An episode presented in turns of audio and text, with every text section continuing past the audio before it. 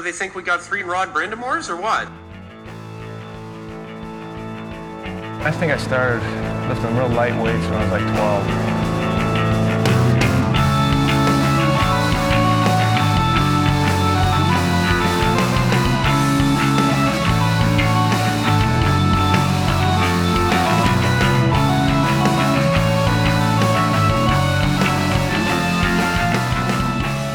Now listening to the Rod the Podcast with your hosts, Jordan Betts and Mike Menn.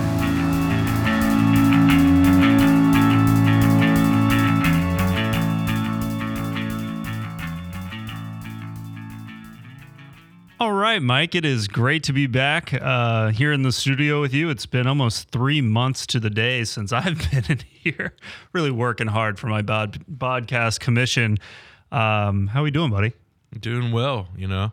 Happy to be back recording and have a little conversation about what's going to happen. over the next Absolutely. And, you know, I keep saying this. The November, December timeline just gets so convoluted uh, in- my work schedule. And then you got sick, and then we, we've been all over the place. But um, happy to be here and want to talk some Canes with you. let's do it. All right, buddy. So, kind of overview of what we're going to talk about this episode. Uh, touch on All Star Weekend uh, with Andrei Svechnikov uh, representing Carolina Hurricanes. Talk outdoor game. Talk about sweaters. Upcoming schedule. First half thoughts and go a little deeper on uh, trade deadline preview. How's that sound? Sounds good. All right, let's start with uh, All Star Weekend. Like I mentioned, Svech was down there representing the Canes. Uh, really, kind of you know deserving, of course, but kind of underwhelming for Carolina to once again only get one representative. Uh, with Martin Necas really being kind of the biggest snub in my mind. What about you? Yeah, I would agree with that. And I mean, if this was, if we were in New York or something like that, I think you could argue that Aho should be there as well. Um, a, a lot of it is market dependent and viewer driven. And the reality is, we have a small market, so we're not going to get the benefit of the doubt most of the time. So it is what it is. The whole voting process where you have the fans vote. Totally a sham. and the Canes clearly blow it out of the water for Martin Hs, and then somehow he's not the guy selected. It's just it's the NHL doing what the NHL wants to do while also driving interaction, and it works. Mike, works. are you telling me you think those three players from the Metro were previously selected? Didn't matter about the result of the think- fan vote? I think there's no denying it. To Yeah, be hey, frank. that- I, honestly, I, I'm not too upset that Adam Fox and uh, the Breadman were elected into the fan vote. It was is more the third option from the Islanders. I'm blanking on the name right now. That Sorokin. Sorokin. There you go. That eh, I mean, deserving, but. How, how's the team that has won this, you know, won the division last year, is leading it this year, um, won whatever you want to call that um, COVID year, Central Division, so tracking for three straight division titles, and in three years has had three total All Star. It's, just- it's just not right. Yeah, that's North Carolina, baby. Yeah, it is. Um, but good things ahead for North Carolina and the Canes. We'll, we'll touch on the art, also, or the outdoor game here in a bit. You know, Rod Brind'Amour was also represented uh, to coach the Metro Division. For those of you who haven't uh, had the time, please go listen to his appearance on uh, Spit and Chicklets. Really insightful, um, talking about his career, his transition into coaching. Um, it's just really great. You don't see uh, Rod out there and that transparent, uh, talking about himself and, and the organization that often worth your time. About forty minutes with those guys. Yeah, I thought it was really good. Um, whenever we do get Rod on the podcast, it'll be better, but it's a good warm up for whenever Rod does get on the podcast. So no, he's got to get his feet wet with the podcast medium before he can come up to the big leagues of Finland's number one hockey podcast. he was appreciative of the Chicklets crew for the research they've done. And uh, let's just say that it's going to be a little more.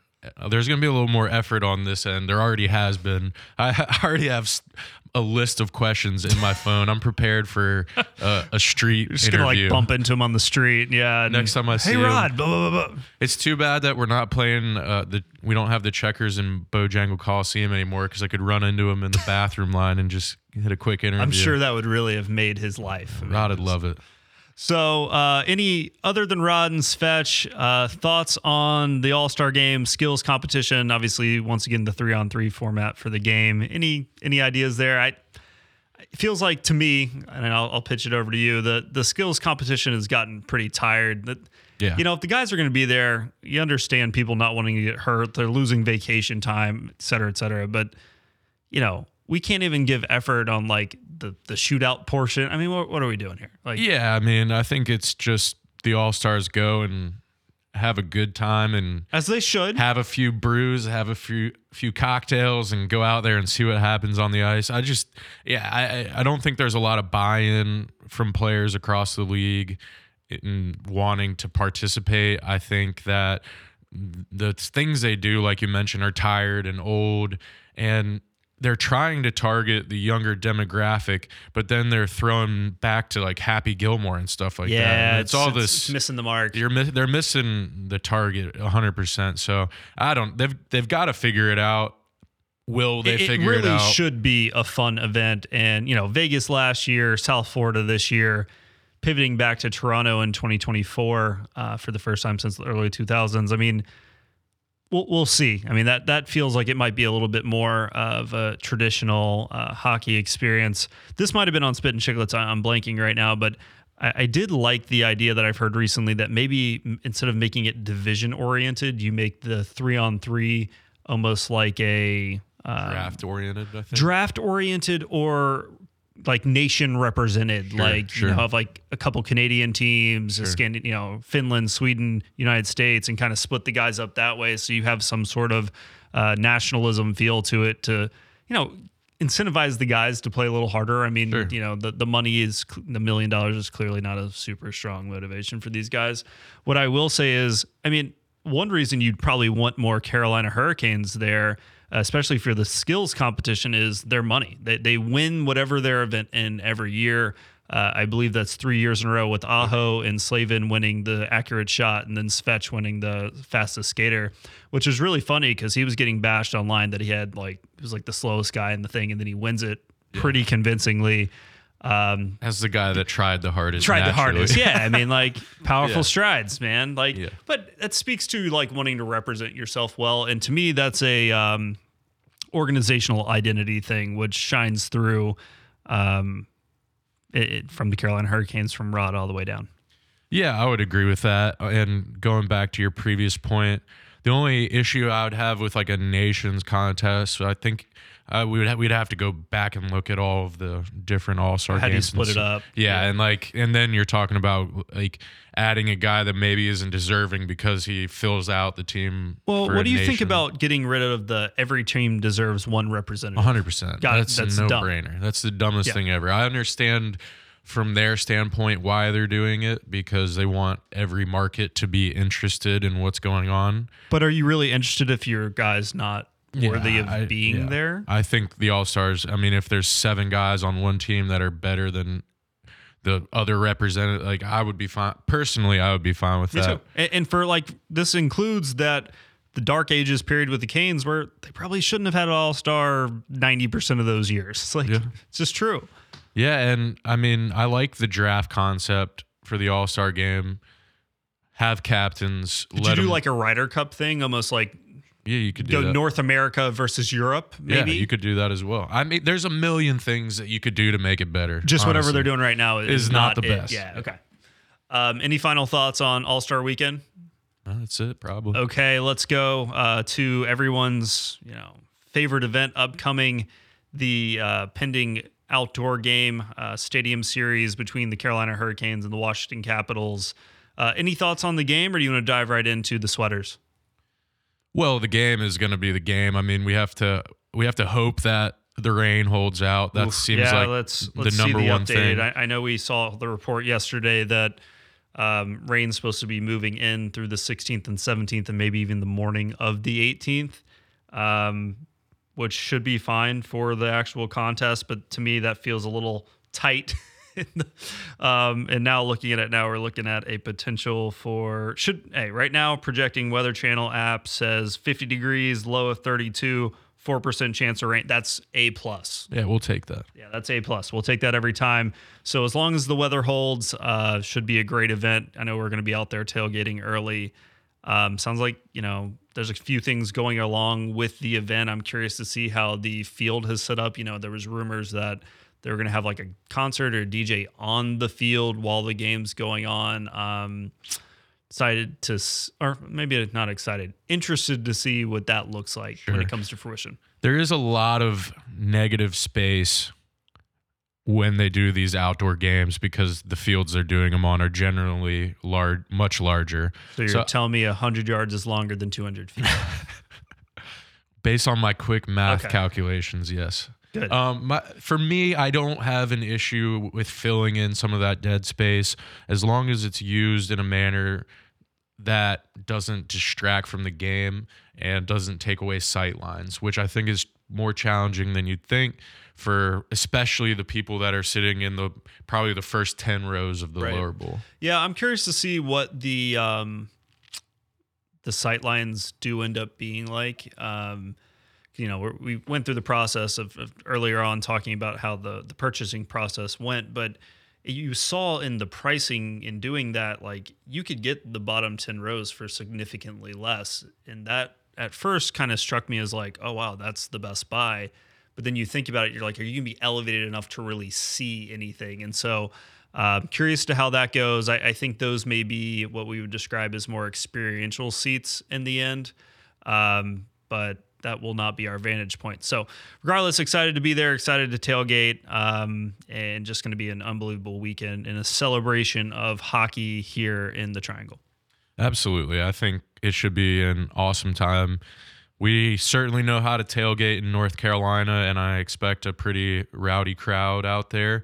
And I mean, let's see how it all shakes out. I mean, finding everybody out there is going to be so challenging. Like trying to arrange groups being in the same place, it's going to be a lot of people. And I think, Well, people just want to see Cowboy Mike. I mean, that's Oh, yeah. all they want. never heard of him. Um, so initial thoughts. I, I can we even say initial thoughts on the sweater? It's very clearly the same one that was leaked almost three Yeah. years ago. At this point, uh, to me, that's a that's a little disappointing. I Sure. understand why. Now, when you pull the entire ensemble together, I you know I think they made some bold choices with the helmet and the pants. Uh, you, you never see logo like logos that large on the pants. The the helmets I think are really cool when it all comes together. I'm a big fan. The the sweaters are what they are. Um, I, I would have, like I said, hoped they would have done a little bit more since these clearly were leaked, you know, years and years ago. Um, for the initial iteration of when this game was supposed to be played in 2020. Um, what do you think? Yeah, I mean, I agree with you in the sense that they probably could have done a little bit more with the jerseys, but when I step back and look from it, look at it, let me say from a sales a sales standpoint, I can't talk right now. You you know the helmet and the pants, you're not going to be selling any of that to fans, so if you're going to be more conservative in any aspect, it probably makes sense to make the jersey. I agree. So it, it may open up the door for more sales. With that being said, I've I've heard a lot of people that don't like the jerseys. I don't dislike them. I I, don't. I think they're going to look good on the ice. I think the thing Yeah, comes 100%. together really well.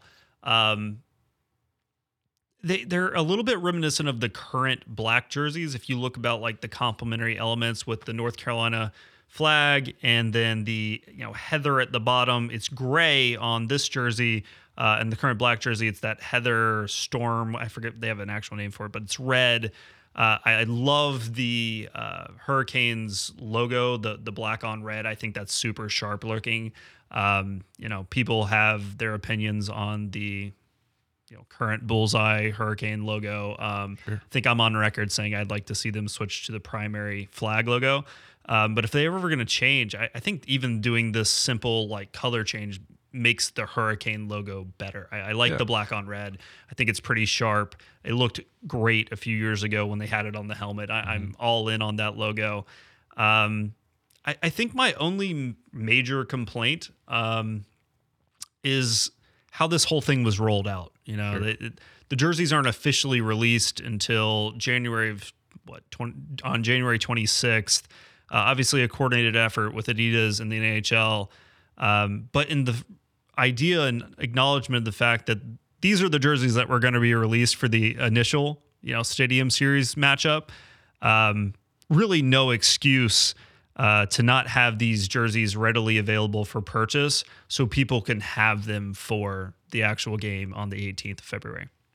Yeah, it was an interesting strategy, and we had talked about it previously on the podcast and said maybe they want to sell more of the 25th anniversary jerseys beforehand, like have those be the Christmas gift as opposed Right. to And, and they did release a ton of jerseys this year. They did. yeah, and but for me the issue is and you can buy a customized jersey today. It's gonna be if you want to wear it at the game, you're gonna have to buy a, a Fanatics jersey. The issue with me or for me is that the Fanatics jerseys are definitely a much lower quality in every single fashion.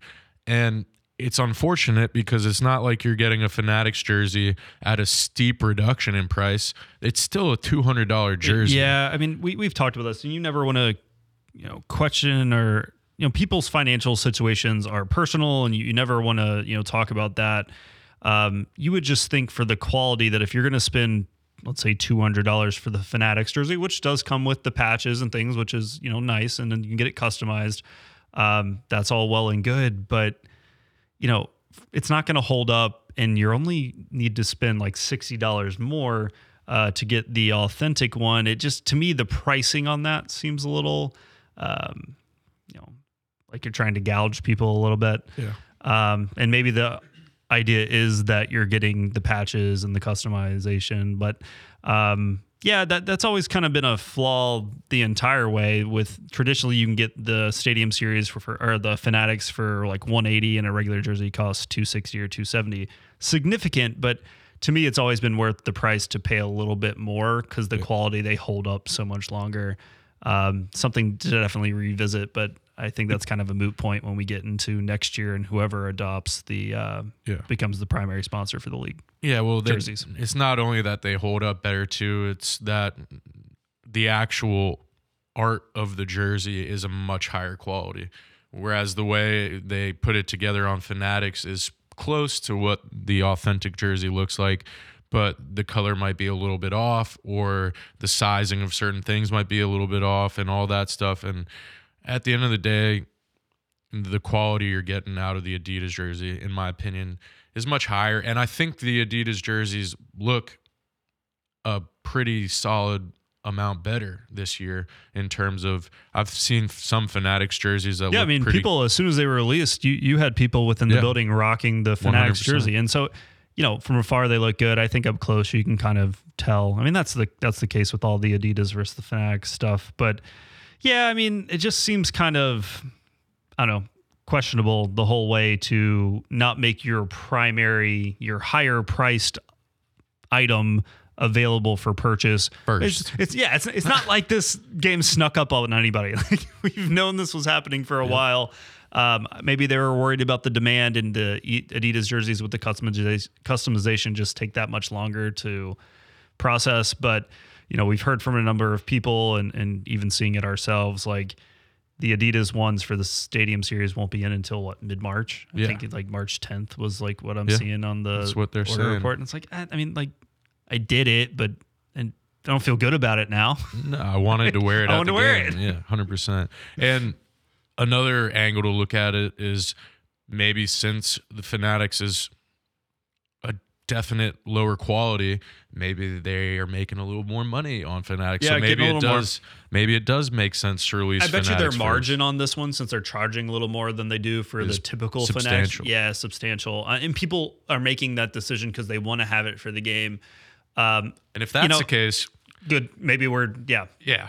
I mean, we're just mad because yeah, exactly. 'cause of what we like. You know, at the end of the day, this is very much a uh, first world entitlement problem, and uh, we're kind of yelling at the clouds. 100%. um, the the world will go on. We'll have a great time, whatever, regardless of what we're wearing. in and one uh, of our many other jerseys. it's I don't know. It's just people uh, have expressed it to us, so it's nice to kind of speak it uh, 100%. onto our little platform here. So, any other final thoughts? Outdoor game. Do you do you like the caps sweaters?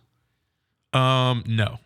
It's I- not for yeah. me. I, I get why people could like them. It's a bold option, And that's what the outdoor games are supposed to be. So especially the stadium series. Yeah. I don't think they're. I don't think they're horrible. Actually, I saw a lot of takes where people were like, "They're horrible." I don't think they're horrible. I think you probably could have done better. Yeah. especially with all the stuff. So this is where the reverse retro comes back to haunt you a little bit. I would have loved to have seen them Oh yeah, go back to the classics on these jerseys a little bit, but the reverse retro kind of bites you in in the butt when you have an outdoor game, a reverse retro, a home and away, a third. I mean, you know what I'm Yeah, saying? It totally. quickly kind of dilutes what you can do. You know, I think the sweater is, um, you know, it's a choice. I, I, I don't like or dislike it. it it's fine. Um, I will say when you put all the elements of the uniform together, I like the Canes one better. I think for a one for one, you could kind of compare the sweaters, and if you wanted to go one way or the other, I wouldn't like fight you on it too much. Uh, but when the Carolina Hurricanes, when you all the elements of what they're wearing, I think it's going to look really good on the ice uh, under the lights. The black's going to look great on the ice. It'll Oh, yeah. be, um, yeah, it's just going to be what a party. It's going to be an absolute event.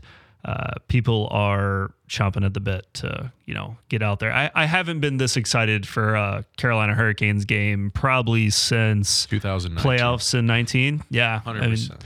um, clinching versus Montreal was oh, was Montreal or, no Detr- uh, New Jersey because they won versus Montreal and Yeah. that basically put it as inevitable and they finished it off beat uh, New Jersey on like a weeknight and that Yeah. finalized it and then got into the playoffs and to see PNC that festive but it's going to have a similar feel uh, you know it's not a playoff game the stakes aren't that high it's just a normal game but uh, what a celebration of hockey in the area and something that Raleigh has really stepped up for the Canes in these spotlight moments. The you know two cup appearances, the All Star game being here, the draft being here.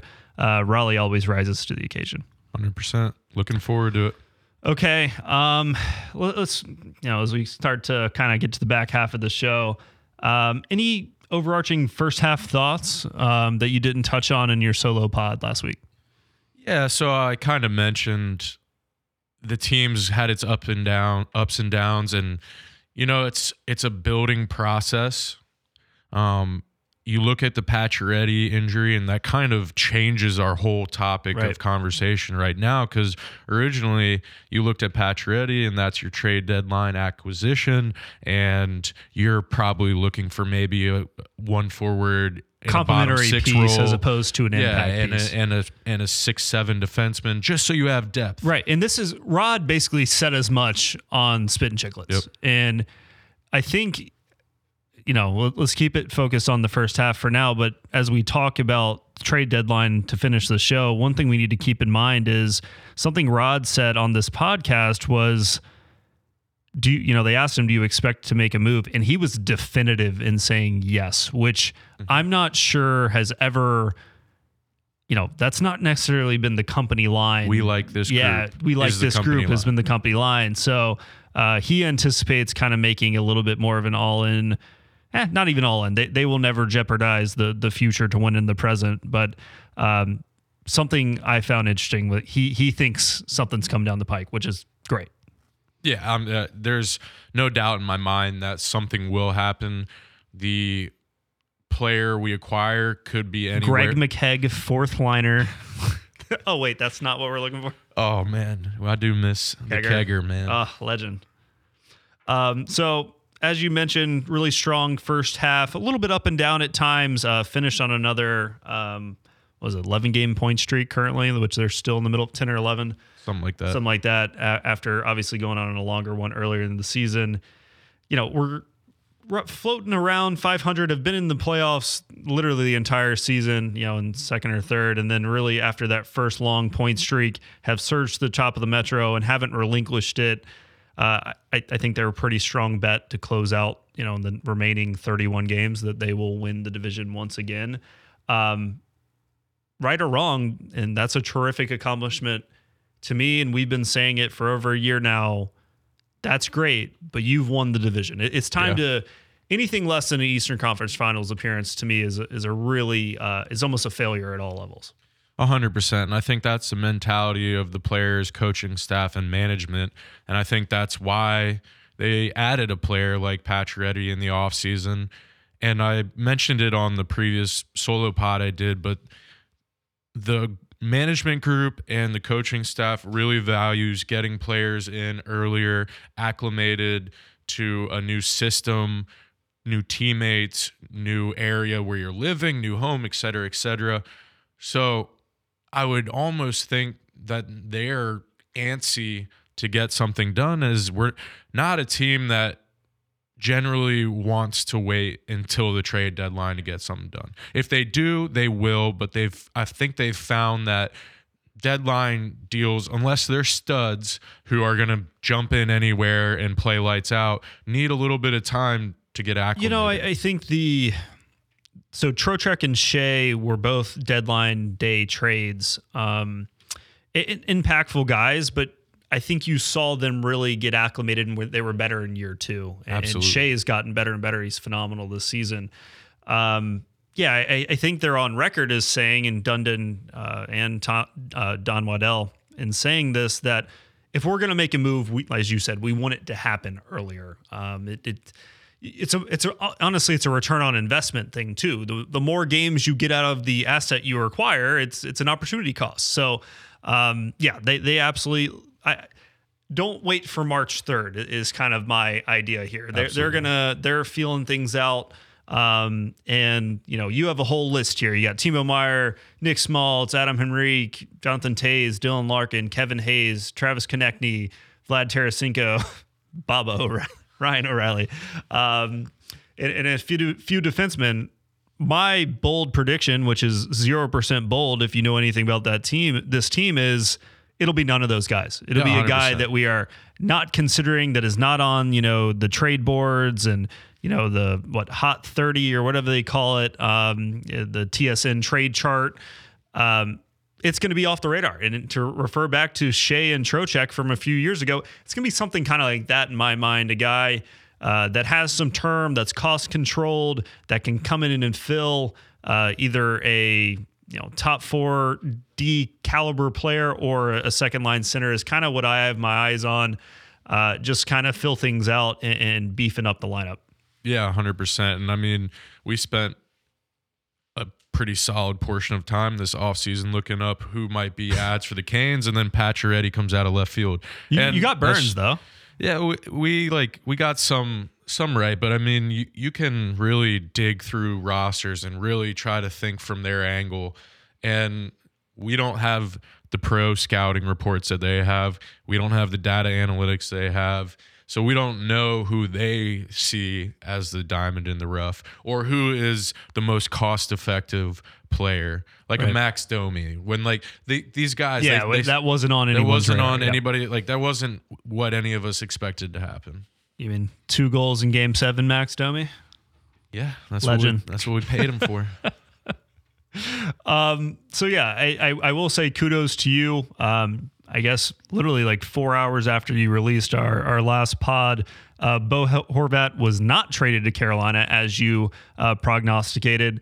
He was traded to uh, from Vancouver to the Islanders for Anthony Beauvillier, uh, and a conditional first that's top 12 protected. Subsequently, the Islanders signed Horvat to an eight year, 8.5 AAV contract, which takes him through his 36, 37 year old year.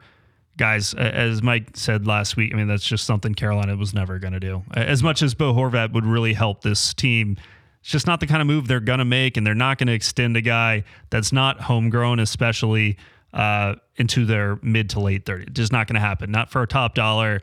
Um, organizational philosophy says no. yeah, and I'm pretty sure Lou joked that he wouldn't even be alive to see the end of the deal. And when he was asked about the deal, he said it was for too long and for too much money. And just, and I mean, that's just not the mentality of the Hurricanes and that's have. fine for some. And some teams have done that, and Yeah. to great success. Carolina just will never leverage the future for the present. It's just not going to happen. Well, and, yeah. and that's okay. Like I, I've hated on that, but the longer I've seen it go on, and and hey, check back in with me in, in May and June, and if they they don't go to the Eastern Conference Final, if they don't win a cup, you know, I'll probably once again be sitting here in July and August going, it's time to do it. It's time to do it. But they're just they're just not going to. And you listen to every interview that Waddell, uh, Rod, or uh, Dundon do. It, it's just not the philosophy, and that's that's okay. Um, I've come to terms with it. I, I think if there ever was a year to do it, this is probably it. You're sitting here at 32, 9, and 8, first place in the Metro, second best le- record in the entire league on another elongated point streak. It's not a necessity. I mean, this team's flying into the playoffs regardless. But as we've talked about and gone deep dives on, you know, in the summer, you got a lot of lot of contracts coming up up here in the next two years. A lot of people that are you would consider core assets. Um, what we know of this team could be drastically different in three years uh, with the people you're building around.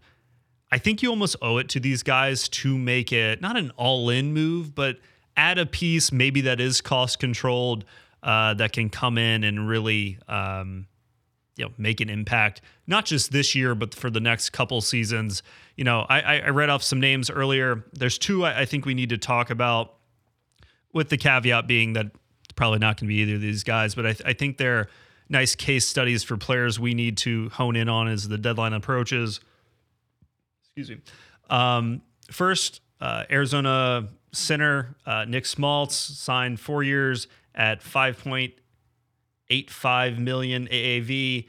Uh, right shot center, which is a huge plus. Um, I think he's a great add. My concern, and, and you were the first to point this out, uh, has traditionally struggled struggled in the faceoff dot, and that's generally a no go for Rod. Yeah, it's generally a no go, and it kind of goes back to the point I made on the last podcast of why we don't see the Necas at center experiment. Is you, you're going to need to be in that 50% range. That's what you've seen historically with Rod as the coach. Every guy that we've ever had play center for an extended period of time is a 50 plus percent guy. And it's a huge strength, especially when you're a team that values possession and forechecking and everything like that. Winning faceoffs makes your life a lot easier, makes special teams a lot easier. So maybe what would work is bring him in. The issue is his strong side would be the same as a Necas, so you can't really yeah. play so you'd that. have to you'd have to mix up your your current lines. Um, maybe you know flip flop, turbo, and Necas or something like that. So you get the right left split that Rod you know basically mandates that every line has a right face off guy and a left face off guy. Um, you t- totally see that. I, I just think when you look in the like prism of what Carolina has done from a trade standpoint, uh, Nick Schmaltz, although I don't think he's a- as good as Trocheck, uh, is highly reminiscent to me because it's a cost some cost controlled guy in his mid twenties that can play up and down the lineup that offers you a little bit of positional flexibility at a really solid AAV.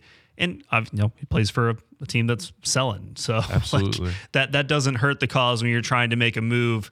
Um, the antithesis to to Schmaltz and the other guy I think we need to talk about a player that does excel in the faceoff dot with a career faceoff percentage over 52%. Uh, player that's been a point per game player roughly the past two years and has only ascended despite you know pretty difficult circumstances around him. Elongated rebuild in Detroit. Their current captain uh, Dylan Larkin is an absolute stud and a guy that, to your point, uh, could potentially even be Aho insurance. But the reason he's not your traditional Carolina Hurricanes, um, you know, trade deadline or even you know player that they would target is because right now he's a rental. And if you are going to extend him, despite him only being 26 years old, it's going to put him uh, in that you know probably 9 million plus until his mid 30s and that just doesn't feel like something they're going to do and I, I doubt detroit deals him under the understanding that oh you're going to pay rental prices for a guy that we probably view as a cornerstone asset.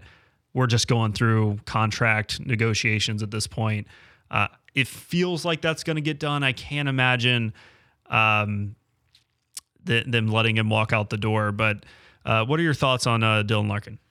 Yeah, so Larkin for me is probably the only guy that I would be willing to give up Seth Jarvis for on that entire board. i agree with you And I say that because number one, he matches the window. Number two, like you mentioned, I see him as Aho insurance. If you can line those guys up at one and at two, and you have Aho at 10 ish million, somewhere in that range, and you have Larkin at nine ish million, you're going to be very good for five, six, seven, maybe eight. Maybe he age, maybe they age like a Bergeron. You know, that's the thing is you're willing to take a risk on a player like Aho that's consistent, a player like Larkin that's consistent. You bring Larkin onto the best team he's ever played on in his career, and then all of a sudden, like, it's worth it if you get five, six years of an amazing run. Absolutely. And that's why I, I'm kind of saying here, I, I know it goes against this philosophy. I'm being redundant. It goes against philosophy, but that's the kind of guy at the right age that even if the last two years of that deal stink, it's worth it for the window to me. And Yeah.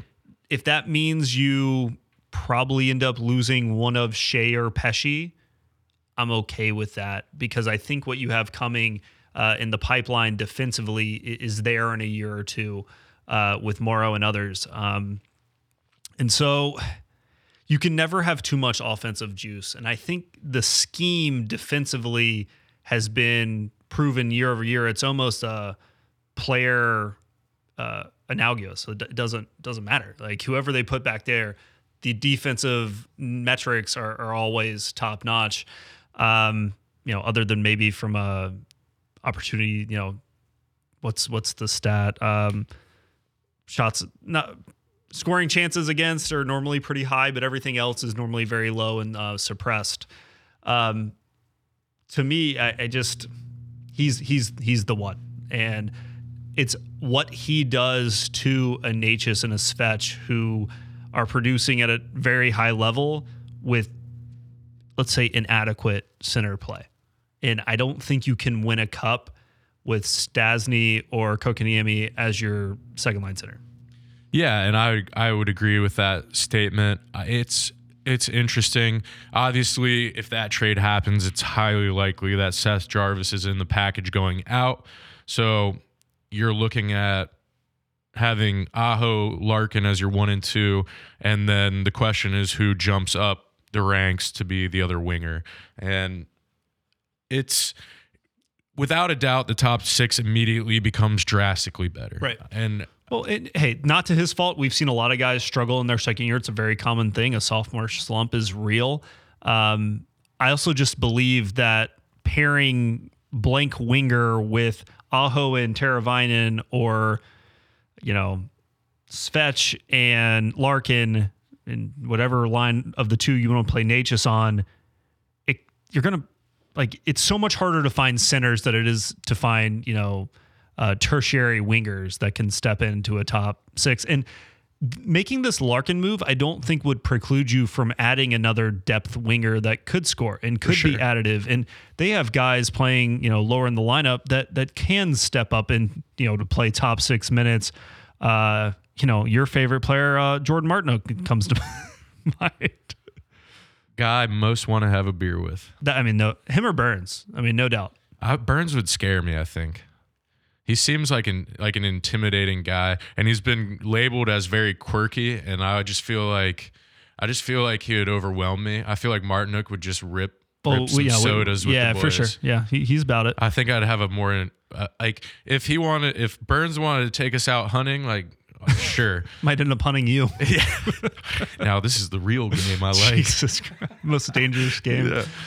Um, yeah. it just center depth i- is so vital to Yeah, to winning cups, and you know depth scoring is easier to find on the wings. I, I just and you don't even necessarily have to go find a wing. It could it could simply be like you've seen with a guy like Sidney Crosby, where Guentzel is the young guy pulled up. yeah, it's kind of what I'm thing- alluding to. Is like these centers with a, an elite winger on the other side make the other guy. Like Yeah, it could be a Jamieson Rees. It could be a Gunler. It could be Drury playing wing. It just could be have Suzuki, any requisite level of skill and be in the right place, and you're gonna, you know, basically just don't mess it up. Um, it, it would hurt to see Seth Jarvis go. I, you know, I last year it's so funny. Him and Necas are, are so uh, similar to me in the fact their career trajectory. Um, Necas, forget that you know eight game stint, his true rookie year comes back in his primary rookie year the following, and you know flashes a lot, just like Jarvis did. I think Jarvis probably uh, featured a little bit more in his rookie season. Uh, Necas lagged the following year. Jarvis is lagging the following year. One thing I will point out, Jarvis has gotten a lot more opportunity to play at the top than Necas did in that period, which is a little concerning to me. Um, I, I do think the lack of physicality is, is a problem, but trust the kid, trust the demeanor, and, and kind of his overall skill set that in his work that he'll get it done. Um, but I don't think either guy. Um, I, I'd be willing to bet more on Necas at this point, just because we've seen it more. But I don't think either guy is a Dylan Larkin. Like Dylan Larkin is a better player, plays a more you know valuable position, and he fits the window better. It just it it's hate to say it's time, but it, it's kind of time. And I, you know, I mentioned that we might lose a a Pesce or a Skjei over this. There's not a non-zero chance that we don't lose one of those guys anyway. Anyways, sure. So um, that's kind of where I'm at, beating the table for uh, Dylan Larkin. If not, I would be fine with adding a Schmaltz. Um, I don't, you know, the cost there is not going to be prohibitive prohibitive at all. Uh, any other names you'd like to talk about? I mean, Timo Meier is the big one that everyone talks about. See, he's the one I think the price is just going to the price has come out of what the rumor is is that it's a first round pick, an A prospect, and two B prospects. So similar to the Horvat trade. It- it's a similar level, yeah, for sure. Um, I just don't see Carolina doing that. I mean, maybe they would. I if the, Timo the Meier's problem with Timo Meier is the qualifying offer is ten million, yeah, if which he's is ex- insane. If he's extended, but it sounds like the camp is looking for eight by nine million or something like that. And the question is like, can you justify paying a guy that money before he's played a game in your system and thus have him be the highest paid winger over an Andrei Svechnikov? Yeah, if if I'm gonna do that, I if I'm gonna make the move, to me it's it's got to be at center. I mean that Yeah. that that's the weakness, and, And I you know he can play a little bit, and, and that's why Larkin just makes so much more sense to me. Also, you've seen Larkin play his whole career in the East. Yeah. I, I worry about.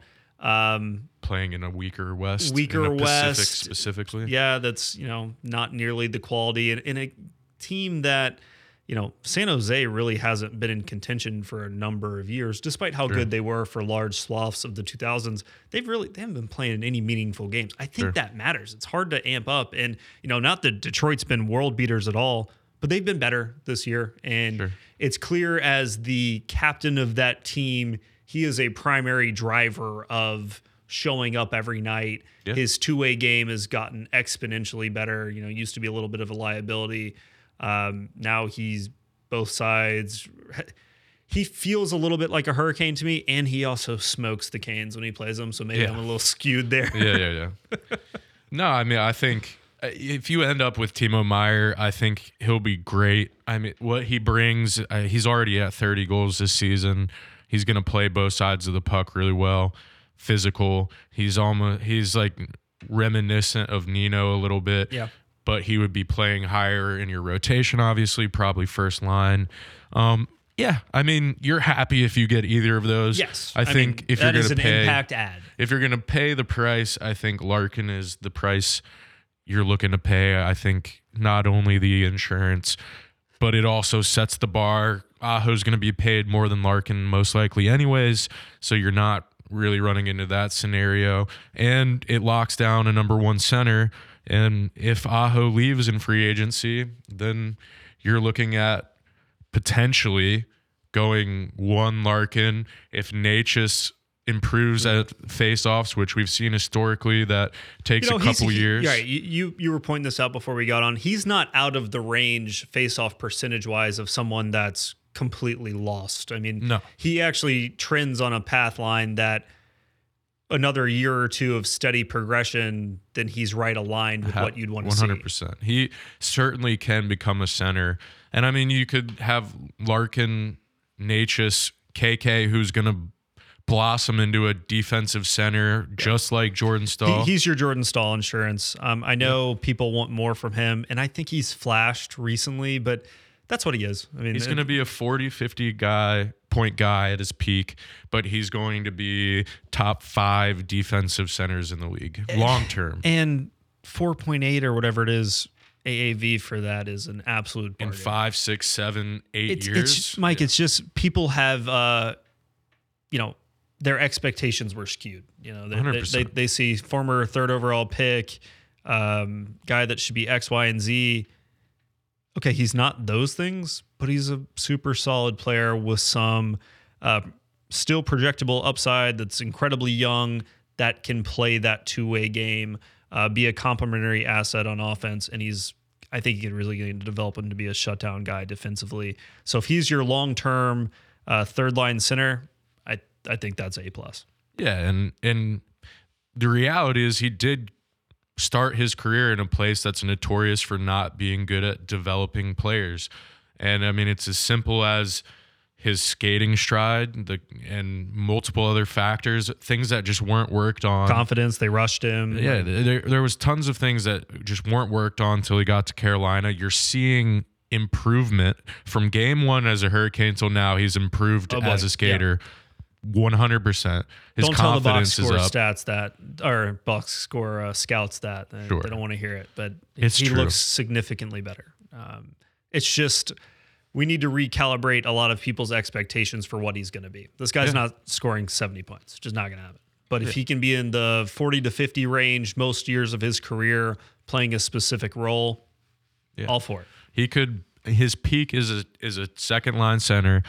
His realistic position at this point is probably a dominant third line center, like what Jordan Staal rounded out to be in Carolina. Yeah, and I think that if Carolina is one one thing I, I will push back on a little bit is I think his ceiling is a second line center. I agree with that. What I push back on is if this team has the aspirations that we think it does and the ceiling that we hope that we're hoping to see uh, in the postseason, he can't be that for this team going into May or June. Like No, i- not if, this if year. he is not. playing in Yeah. that role, which he's kind of been flip flopping with Paul Stastny, or if Paul Stastny is the guy playing in that role come the playoffs, I, I think we're looking at an underwhelming playoff, you know, disappearing act. I would love for him to be that fourth line guy for at least one more year in the playoffs. Really, I mean, that fourth line should brutalize some people hundred uh, in limited ice time. Um, and, And, and the that third can really- line, and if you have Larkin on people. the, I mean, Yeah, you should like it- really have a dominant. it comes group. together when you have a true second line center. It really does. Yeah, and this team has played stretches without t- without Turbo, with Turbo underperforming, without Aho, without Slavin, without Freddie Andersen. This team has played a the- chunk of its season. The beat goes on. They don't and it- stop. and there's no no change in the game. It's it's really impressive. It's a testament to where you know what Rod's built and the culture. Um, it- it's exciting to watch. I, I just feel like, hey, it's time, baby. Like like 100%. let's go. Like make make the move. Um, with you know you can do that without jeopardizing your future. Like Sure. you don't want to be in a position where they're trading their first round pick and not having a first round pick for multiple years in a row. But they've done such a great job of at asset accu- um, accu- accumulation. Um, they've drafted really well in the second round and on. The pipeline is super deep. I think they had like the Athletic's 12th graded uh, farm system, so to speak. But they talked about how from three through 25, they might be the deepest in the entire league. Sure. Pe- people are coming. Like it, it's They just don't have that top, top, top well, that's- caliber That's, what's because, gonna. It's not going to happen when you're. but they don't need it Don't because need you it. have it in your NHL team. Well, and those guys graduated, right? Svech Yes. graduated, Jarvis, Necas. Those guys have graduated recently. Uh, the first round picks you have definitively hit on. Um, but to have that organizational depth, that's what gives you this opportunity to go out and make that. Hey, we'll give a late first, Jarvis, and a prospect for Larkin, and Sure. hopefully that's not a rental. But if Yeah. it is, okay, like we can uh, figure something else out. You know, this team's always working on uh, different ways of thinking. So even if it's not Dylan Larkin, it, I think you just need to have that concept of who can be the second line upgrade. Uh, as much as I like Vincent Trocheck, I, I would hope it would be someone uh, maybe with a little bit more scoring ceiling, because that's kind of it to me it's so much not even about that guy. It's making sure especially Necas and Svech have an opportunity to excel in the playoffs. And what you've seen is when you've split up Svech and Aho what I'd call your two pillar guys uh, in the forward group that in the playoffs they kind of get isolated and, and negated out. And you know, Svech can be such a great play driver. All the metrics love him, especially from the wing, but it gets really hard to do that in the playoffs. But if you put a legitimate, you know, borderline first line caliber center to play with him, that's not 100%. Sebastian Aho, who Aho is driving his own line. Yep.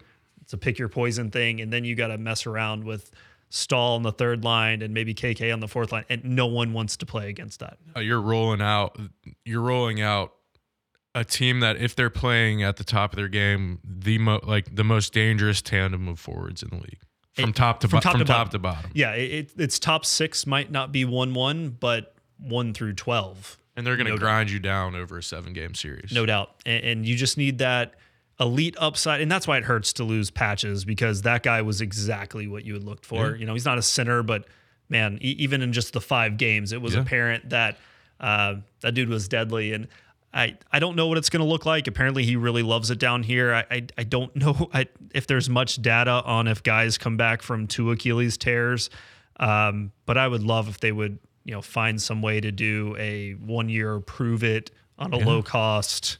and if it doesn't work and he's injured again and it's LTIR or if Oh, well. he, you know Um, but I think that's a win-win for both sides. Guy assimilated into the team super quickly, and he's clearly very dangerous. Even even if the skating doesn't come back because of the Achilles, like the shot isn't going away. yeah Um, but I don't know. I, I think that's a really we probably want to went a little bit more in depth on the trade deadline stuff that we've been to. We haven't gotten together for a while, so we're kind of you know filling it up here, um, getting a little long winded.